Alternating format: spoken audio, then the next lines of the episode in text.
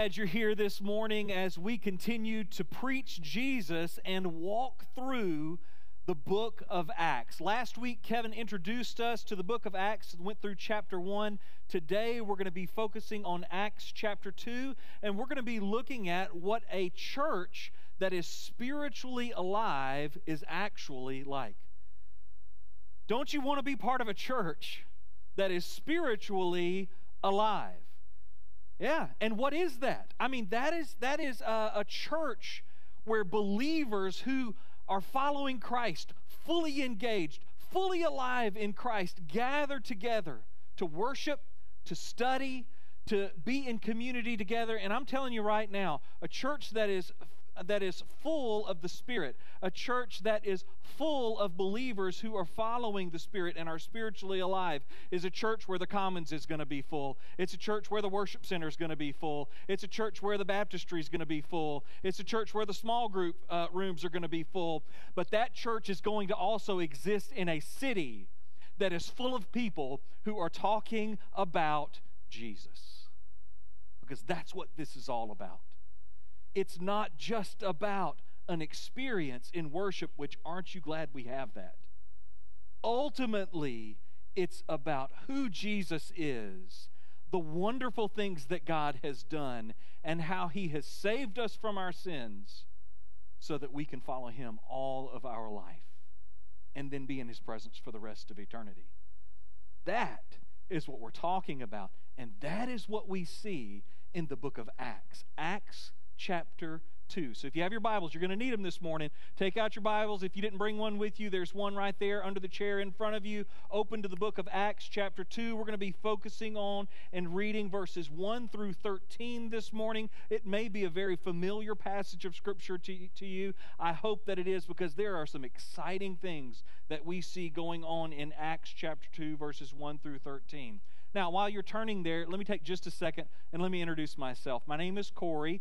Uh, I'm one of the pastors. If I hadn't had the chance to meet you yet, I would love to be able to do so. I'm going to be in the uh, Next Steps area as you leave this morning. Would love to be able to just shake your hand and uh, and learn your name. And also, Janie mentioned that QR code that's at the bottom of your listening guide. Let me point you to that as well, and uh, ask you if uh, if you would fill out the digital connect card that you can access by scanning that QR code that's on your listening guide this morning. Fill that out. We ask everybody to fill that out. Here's the cool thing if you're a first or second time guest with us, uh, first let me just say, hey, welcome. You are among friends. Act like you own the place, okay? Uh, it, we are here for you this morning. But if you fill out that digital connect card this morning, we're going to give $10 in your honor to a local uh, ministry uh, here in Christian County. And so you're making a difference just by filling that out. But let me encourage everybody to do it.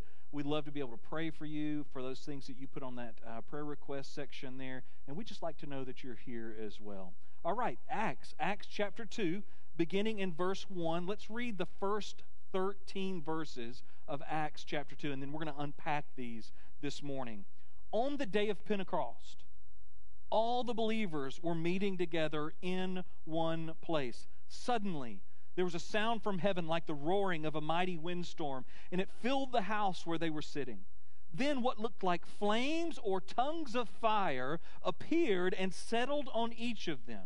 And every one present was filled with the Holy Spirit and began speaking in other languages as the Holy Spirit gave them this ability. At that time, there were devout Jews from every nation living in Jerusalem. When they heard the loud noise, everyone came running, and they were bewildered to hear their own languages being spoken by the believers. They were completely amazed. How can this be? They exclaimed. These people are from Galilee, and yet we hear them speaking in our own native languages. Here we are Parthians, Medes, Elamites, people from Mesopotamia, Judea, Cappadocia, Pontus, and the province of Asia, Phrygia, Pamphylia, Egypt, and areas of Libya around Cyrene, visitors from Rome, both Jews and converts to Judaism, Cretans and Arabs. And we all hear these people speaking in our own languages about the wonderful things God has done. They stood there amazed and perplexed. What can this mean? They asked each other. But others in the crowd ridiculed them, saying, They're just drunk.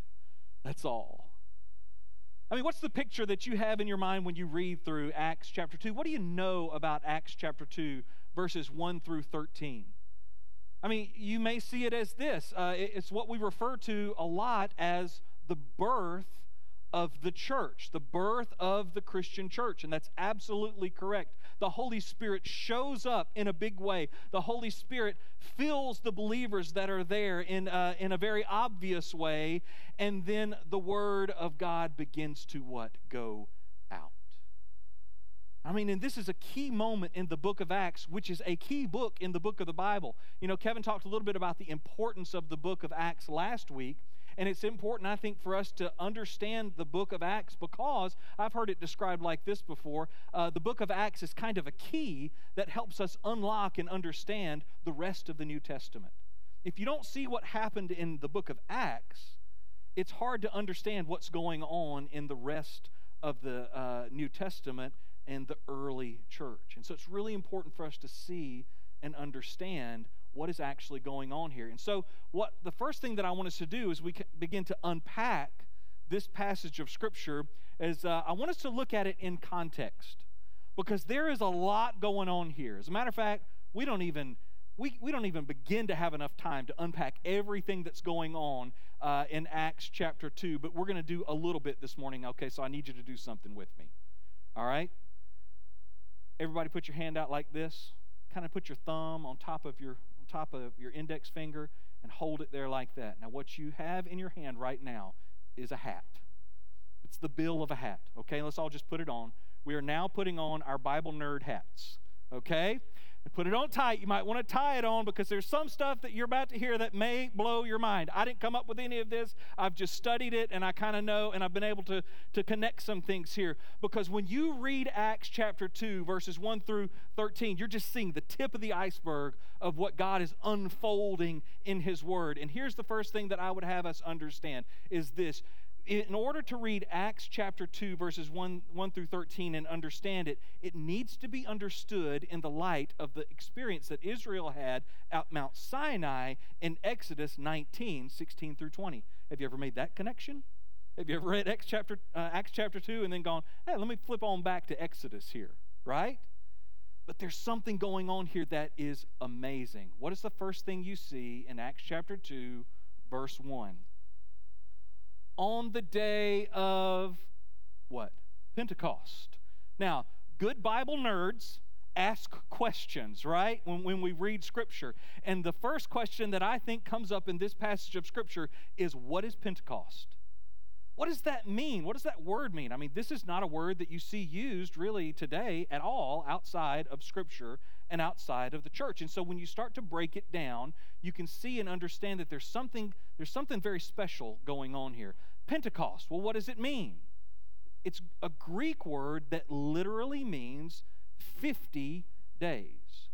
So 50 days. Well, well, what's going on? Why, why is it called 50 days? Well, it's because it's marking a time that we see in the Old Testament where God tells his people 50 days after the Passover, you are to celebrate a festival. Now, I'm getting ahead of us a little bit.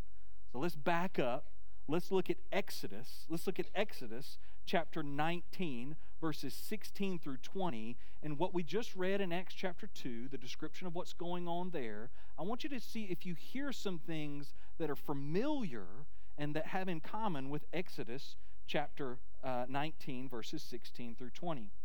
Now, this passage in Exodus, this is after God has delivered, redeemed the, uh, the Israelites out of Egypt. They've gone into the desert. They've traveled and they found themselves at Mount Sinai. 19, verse 14. So Moses went down to the people. He consecrated them for worship, and they washed their clothes. And he told them, Get ready for the third day, and until then, abstain from having sexual intercourse. Verse 16 On the morning of the third day, you might want to underline that third day right there. What is this foreshadowing? What is this talking about? On the morning of the third day, do you think God's up to something? Do you think God is uh, putting something in His Word to point us to Jesus? What happened on the third day?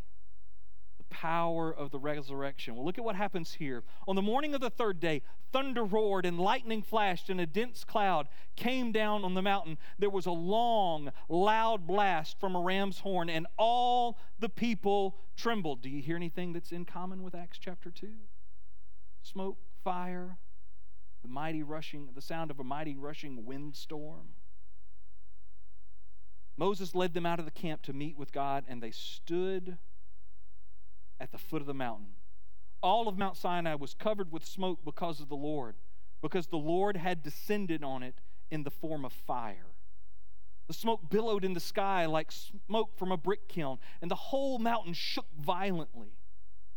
As the blast of the ram's horn grew louder and louder, Moses spoke, and God thundered his reply the Lord came down on top of the mount uh, on top of Mount Sinai and called Moses to the top of the mountain. So Moses climbed the mountain. I mean, what's happening here? At Pentecost in Acts chapter 2, you see the Holy Spirit, God coming down. Is this the only time God has come down? No, it's pointing back to a time on Mount Sinai where God literally comes down. what is it that we see in the person of Jesus, the Messiah? God has come down to us. And then we see here at Pentecost, God showing up again. Now, after this happened, this experience on Mount Sinai happened, God tells the people of Israel to observe uh, a number of festivals at certain times during the year. And the third one that he tells them to observe is the Festival of Weeks. Uh, today it's known as the Festival of Shavuot if you're, if you're Jewish. So the Festival of Weeks. Well, that sounds a little bit like Pentecost because Pentecost means what? 50 days. The Festival of Weeks, guess what? It was to be celebrated seven weeks after the Passover. Seven weeks, seven times seven is what? 49. So 49 days. After 49 days is complete on the what? 50th day. Every man and their family was called and required in the law to show up in Jerusalem at the temple to be part of a first fruits offering and to worship God at the temple there. You know, this is a, a, festival that had been going on for hundreds of years, and it's gone on since then. And it's a time where thousands and thousands of people show up at the temple in Jerusalem. As a matter of fact, this is a picture of Shavuot, the festival of weeks, just a few years ago. This is in the morning as the sun is rising, and everyone has come to celebrate this festival. And guess what they're celebrating? Today, Shavuot, the festival of weeks, is celebrating God coming down on Mount Sinai, his giving of the word of the law to his people, and they refer to it as the birth of Judaism. You see any commonalities? Let me tell you something else that happens at Sinai that's connected to Acts chapter 2 at Pentecost.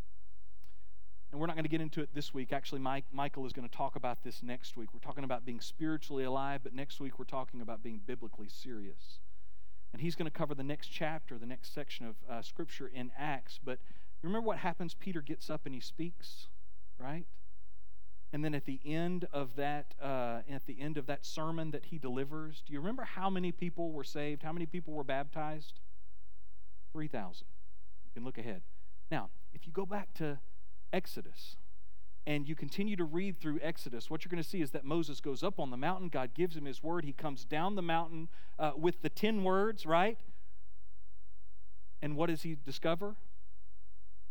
The golden calf.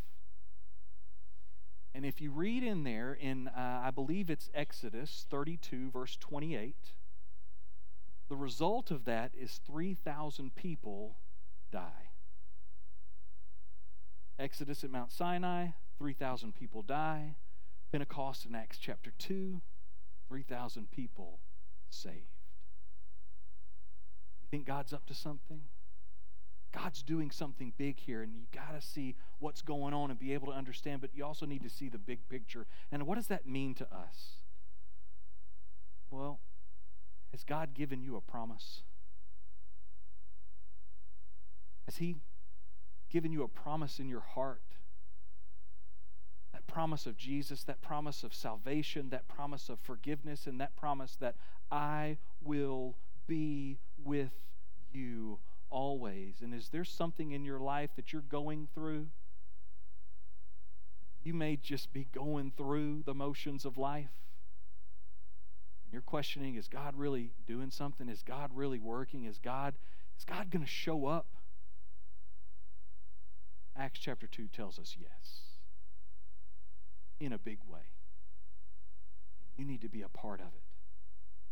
So let's look at, let's kind of break down Acts chapter 2 as we continue to read, and let's look at the picture of a church that is spiritually alive. What is a church that is spiritually alive when you read through Acts chapter 2, verses 1 through 13. All right, on verse 1, Acts chapter 2. On the day of Pentecost, let's continue to read. We kind of understand a little bit about what that means, what's going on with Pentecost. On the day of Pentecost, all the believers were meeting together in one place. Well, who were all of the believers? These are the when, when you see Acts talk about believers, it's people who believe that Jesus is the Messiah. It's people who are following Jesus. It's those that have answered the call of Christ when he says, Come, follow me. And if you back up all of the believers, we get a clue in Acts chapter 1, verse 15, where it says that during this time, when about 120 believers were together in one place, Peter stood up and addressed them. So, how many believers were there? Well, we know there were 12. We know the apostles were there. We know there were 120, and there could have been more. But all of the believers were what? They were gathered in one place. Now, I don't know about you, but for years and most of my life, I kind of pictured that those believers were gathered in the upper room, right? They were gathered in the upper room. This is where this, uh, this experience happened. But I don't know. Uh, and, and this isn't something that I would base my salvation on, okay? This isn't a, a, teaching or a belief that needs to be a foundational teaching. This is just a question that I have and something that I can see kind of going on here. I think that what we're about to see may not be happening in the upper room, but it actually may be happening at the temple.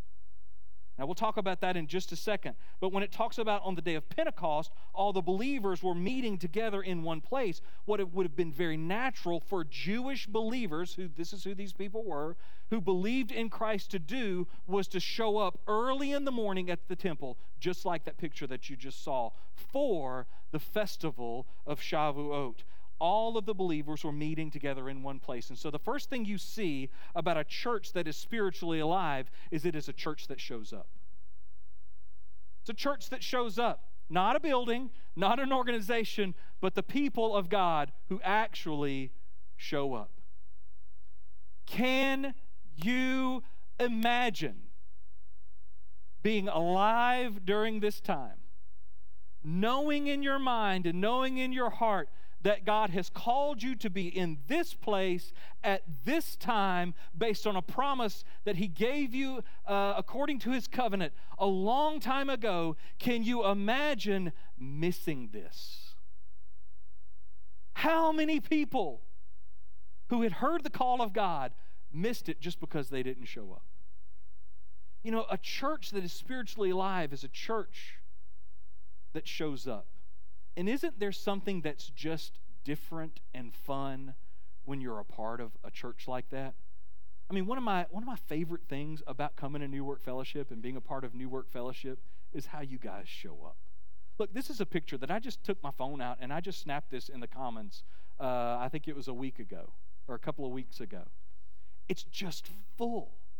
Now, I'm an extrovert, so I like this, okay? You may be an introvert and you look at this and you're like, I am out the door, you know, and that's okay, that's okay. But there's just something special about God's people gathering together and showing up. And God doesn't call us to show up to tell us that we're a bad person if we don't. God calls us to show up because He wants us to be a part of the blessing of community when brothers and sisters gather in the name of Jesus. So don't miss the blessing. Show up. Be faithful. And I promise you, God will be faithful to teach you, to grow you, to draw you, and to, and to uh, help you to be a part of the experience that He wants you to have. The second thing that I, I see is this a church is spirit, that is spiritually alive is a church that shows up, but it's also, let's look at verses 2 and 3. It's a church filled with God's presence. Suddenly, there was a sound from heaven like the roaring of a mighty windstorm, and it filled the house where they were sitting. Then what looked like flames of tongues of flames or tongues of fire appeared and settled on each one of them. There was no doubt in any of the people's minds that were showing up there, especially the believers, that what was happening was the very presence of God Himself. Can you imagine hearing the story year after year about God coming down at Mount Sinai? picturing it in your mind, imagining what it would be like, and then being there that morning and actually hearing this sound, seeing these amazing things, there was no question God is here and God is present. And here's the thing that we get to enjoy now there is no doubt that God is here and God is present. Here's the challenge with it the challenge with it is actually being aware of God's presence, right? Because God's presence changes everything. But it's easy for us to go throughout our day. It's easy, I mean, let's just be honest. It's easy to come to church and just kind of go through what we do here in worship service and then leave and then go to lunch or, you know, go get our Sunday afternoon nap and totally be unaware that we were in the presence of God or that we're still in the presence of God.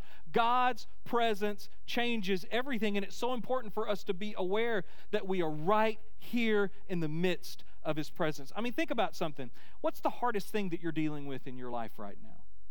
I, am not trying to, to push a button or, or you know, uh, tap on a sore spot for you, but what's the hardest thing that you're dealing with right now? It's a circumstance that you're going through, it's a worry that you have, it's a fear that you have, it's a, something that you're trying to recover from. What is it?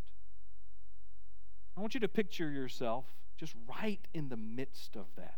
Now, hang on. It's going to get good here in just a second. What are you doing? How do you feel? What's happening? Now, continue to picture yourself right in the middle of that, but picture God standing right next to you. He's with you, He's walking with you.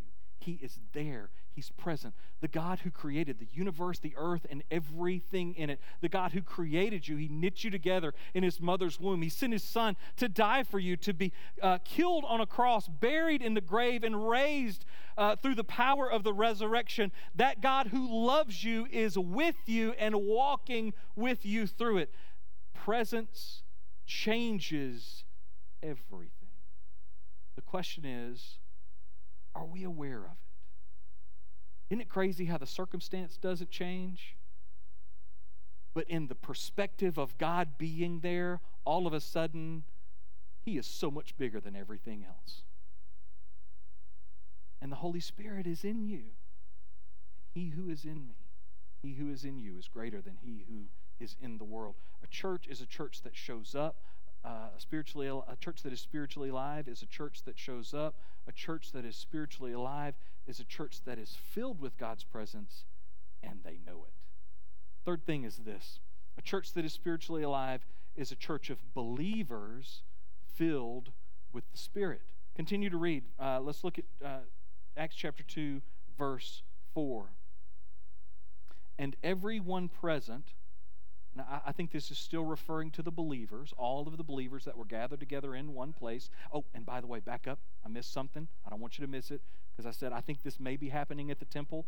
Uh, Acts chapter 2, verse 2, where it says, Suddenly there was a sound from heaven like the roaring of a mighty windstorm, and it filled the house where they were sitting. I mean, that immediately makes you think of what? The upper room. That Greek word for the for house there can be interpreted two ways it can be interpreted as house or as temple.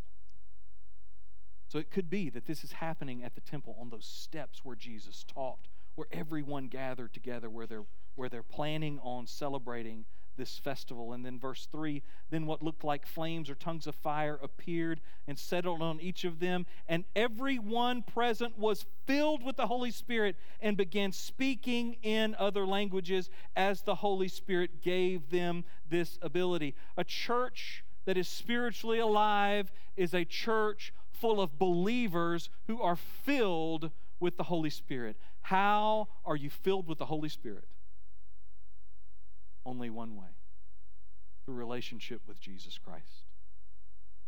And then what happens as a result? Look at continue to let's continue to read here verses 5 through 11. Look at what happens when the believers are filled with the Spirit because not only is a spiritually alive church a church of believers filled with the Spirit, it's a church committed to telling others about Christ. Let's continue to read verse 5. At that time, there were devout Jews from every nation living in Jerusalem. In other words, the Jewish people had been scattered all over in all of these different countries. And remember what God did a long time ago. God said, I want you to show up at this place at this time. So you see thousands of these Jewish people that have traveled and they've come to this one spot. And it says at that time there were devout Jews from every nation living in Jerusalem. When they heard the loud noise, everyone came running and they were bewildered to hear their own languages being spoken by the believers. And how many languages are we talking about here? It's at least this many. They were completely amazed. How can this be? They exclaimed. These people are from Galilee, and yet we hear them speaking in our own native languages. Here we are. You ready? Aren't you glad you don't have to read this list from this stage facing all of these people this morning? But let's do it. Here we are. Parthians, Medes, Elamites, people from Mesopotamia, which is a large area, Judea, Cappadocia, Pontus, and the province of Asia, which is a large area, uh, Phrygia, Pamphylia, Egypt, which is a large area, and the areas of Libya and Cyrene, visitors from Rome, both Jews and converts to Judaism, Cretans and Arabs. And we all hear these people speaking in our own languages. And here's the big question what are they talking about? Speaking about the wonderful things God had done. And what is it that believers in Jesus talk about when they talk about the wonderful things God has done? On this day, at this time, in this moment, they were talking about Jesus.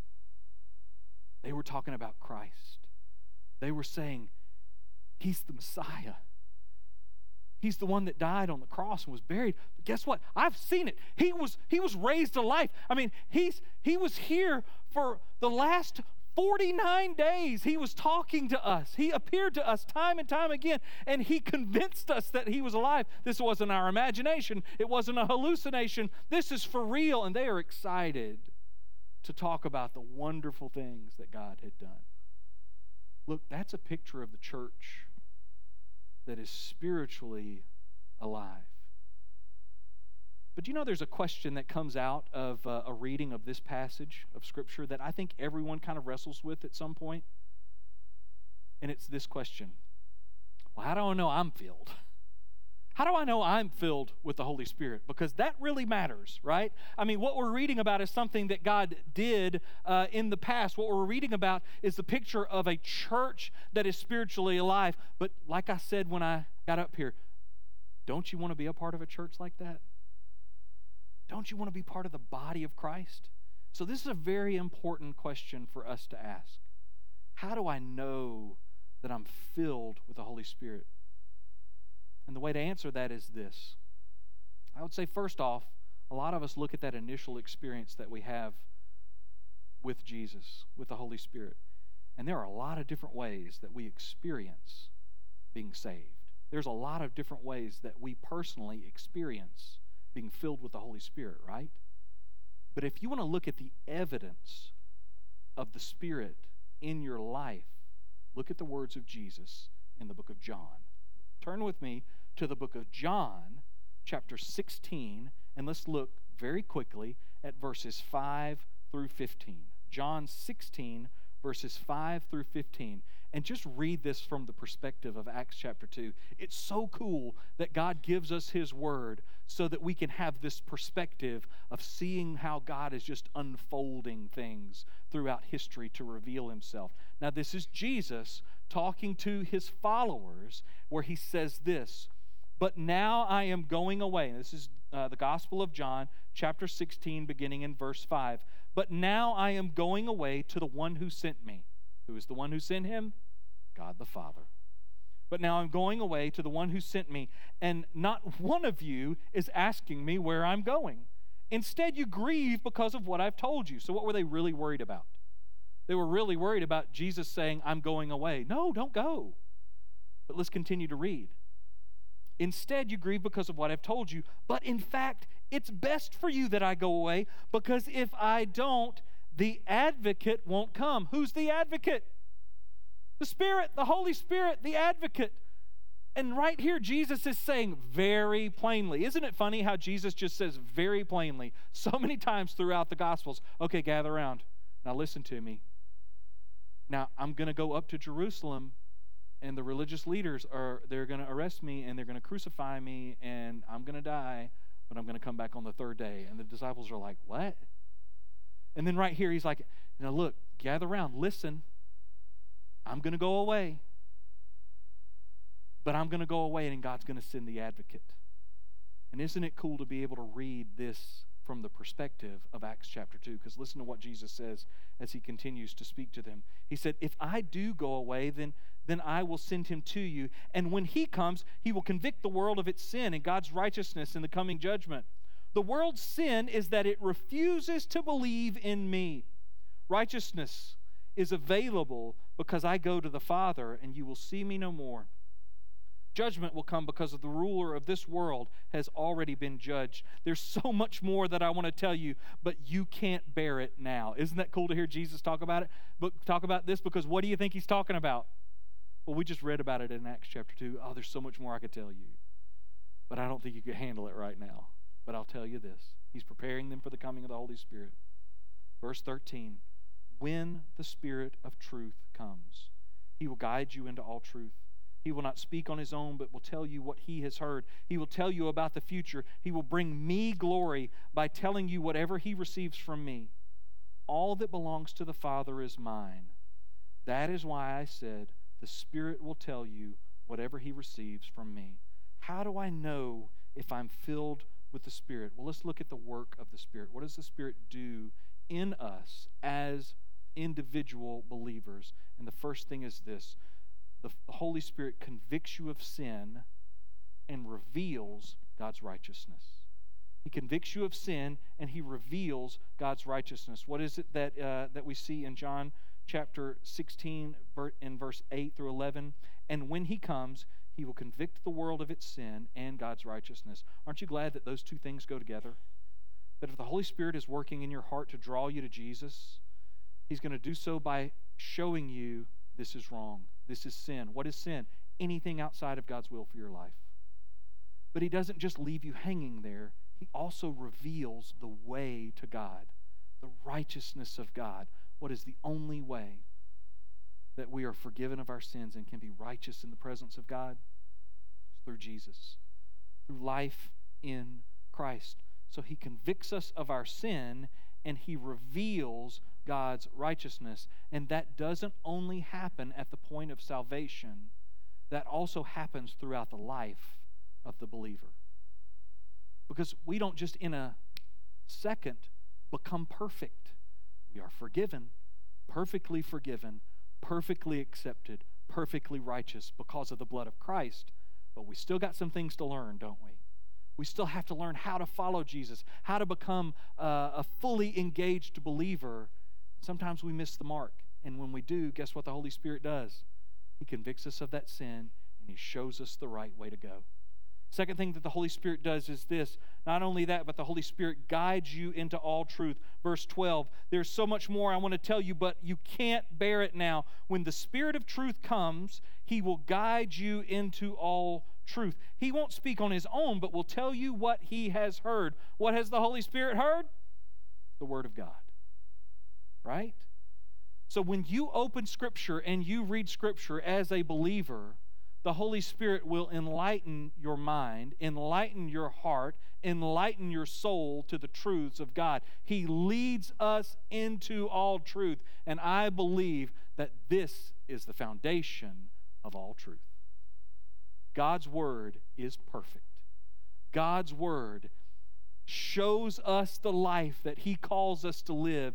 And I love it because we could spend the rest of our life just resting in this, reading this, hiding it in our hearts, and being obedient to it. And the Spirit is the one that gives us the ability to do that. The third thing is this. So, not only does the Holy Spirit convict you of sin, reveals God's righteousness, guides you into all truth, but John tells us that the Holy Spirit glorifies Christ in your life and points you to Him. Continue to read. Look at verses 14 and 15. He will bring me glory. Who is it that's speaking? If you're looking at your Bible and the letters are in red, guess what? It's Jesus. He will bring me glory by telling you whatever he receives from me. All that belongs to the Father is mine. That's why I say the Spirit will tell you whatever he receives from me. How do I know if I'm filled with the Spirit? You can ask yourself four questions Are you convicted of your sin? And at what point in your life are you dealing with that? Is it as a believer, or is it that God is drawing you to become a, a believer, to trust in Christ? See, that's the work of the Spirit as well. Everyone sitting here today that is a believer in Jesus experienced the work of the Spirit that drew us to Him and the conviction of our sin. Are you convicted of your sin? Have you been saved from your sin? Have you taken that first step where you've given your heart and you've given your life to Jesus Christ and you've asked for the forgiveness of your sins? And do you long to go deeper into God's truth? Last question is this Is your heart and your mind focused on Jesus? Now, you may look at those questions, and I think these are good ones for us to wrestle with. You may look at those questions and you may say, you know what? I, I know I'm a believer, but there's been some times I've gone through some dry seasons. I've gone through some seasons where I've been disobedient. I've gone through some seasons where I can just really see that God is working in my life. And here's what I would say in those seasons when you're going through uh, a time where it's dry, or you're going through a time where you're like, man, I haven't talked to the Lord. I haven't picked my Bible up. I, I, haven't been engaged in what God wants for my life. Do you feel convicted about it? Is there something that's drawing you back to it? Do you hear the words of Jesus saying, Come follow me? You see, that's the difference between someone who doesn't have the Holy Spirit in their life and someone that does. He will always draw us to grow, He will always draw us to follow. I, have heard it said, and I like to say it like this How do I know? Well, hungry people eat and thirsty people drink. Hungry people eat, thirsty people drink. If you're alive, you need to eat and you need to drink. And if you're alive in Christ and you're spiritually alive, you've gone from being spiritually dead in your sin to being spiritually alive in Christ. That means you're filled with the Holy Spirit, and the Holy Spirit will cause you to hunger for the things of Christ and thirst for the things of God. And even if you may be far away from it, there's a voice in your heart, there's a drawing in your soul where God is saying, Come back. And I would say this if you answer those questions and you're like, no, I, I can't say that I've ever felt that conviction of it really mattering in my life if I know that God is there. If it, it, it really doesn't cause me any concern at all, then I would say this come to Christ. Come to Jesus. He's calling to you. The Holy Spirit is drawing you. Jesus is saying, Come follow me. Would you do that today? Let's go to the Lord in prayer. God, we thank you that you give us your word where we can dive in and we can see the truth that you have for us. We thank you that you call us from death to sin to being alive in Christ to be filled with the Holy Spirit and to be spiritually alive. And so, Lord, if there's anybody here today that does not know you, they know that they're a sinner, but they haven't been forgiven of their sin by asking for forgiveness of sin and by committing to follow Christ. We pray that today would be a day of salvation where they would pray a prayer that sounds like this God, I know I'm a sinner, and I want to ask you to forgive me of all of my sins. I know that you sent Jesus to die on a cross, and you raised him from the dead so that he could be my Savior. Today I commit my life to him. Thank you for forgiving me. Thank you for accepting me. In Jesus' name I pray. Amen. And Lord, if there's anybody here, we know you. We know that we're filled with the Spirit, but yet we're just in that season where we feel far away. God, I pray that you would draw us close to you. Remind us that you're present. Remind us that you're here. Help us to not miss the blessing of being fully alive, fully engaged in Christ. For it's in Jesus' name we pray. Amen. As the worship team leads us this morning, if you want to become a Christian, you want to become a believer, and, and, and you want to want us to walk, somebody to walk with you through that, I would love to do that. There's other pastors that are here, other leaders here that would love for you to be able to do that. This altar is open this morning. Let me just encourage you to step out and step forward. We'd love to be able to encourage you in that. We'll also be available in the next steps area as you leave this morning uh, to talk to anybody that would want to. If you want to just come forward and pray this morning, just be in the presence of God. Pray for His will for your life.